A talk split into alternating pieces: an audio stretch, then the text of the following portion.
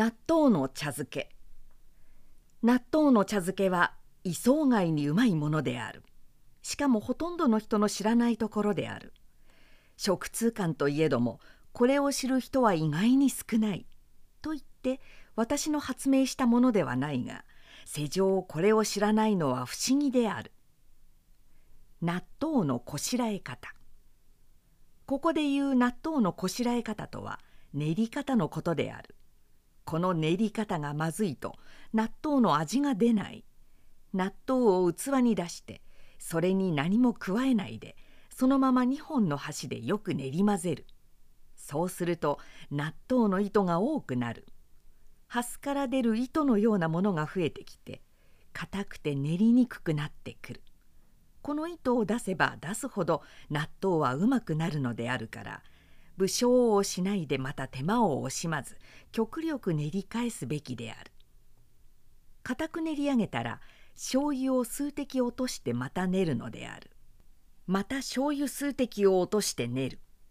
要するに、ほんの少しずつ醤油をかけては練ることを繰り返し、糸の姿がなくなってドロドロになった納豆に、からしを入れてよく攪拌する。この時、好みによって薬味を少量混和すると、一段と味が強くなってうまい。茶漬けであってもなくても、納豆はこうして食べるべきものである。最初から醤油を入れて練るようなやり方は下手なやり方である。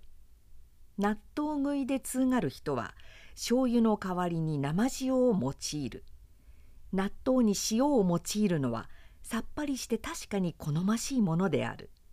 しかし、一般には普通の醤油を入れる方が無難なものが出来上がるであろう。お茶漬けのやり方。そこで以上のように出来上がったものを、マグロの茶漬けなどと同様に、茶碗に飯を少量盛った上へ適当にのせる。納豆の場合は、とりわけ熱飯が良い。煎茶をかけ、納豆に混和した醤油で塩加減が足りなければ、飯の上に醤油を数滴垂らすのもいい。最初から納豆の茶漬けのために練るときは、初めから醤油を余計混ぜた方がいい。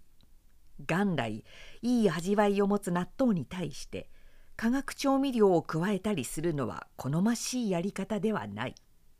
そうして、飯の中に入れる納豆の量は、飯のよんぶんのいち程度が最も美味しい。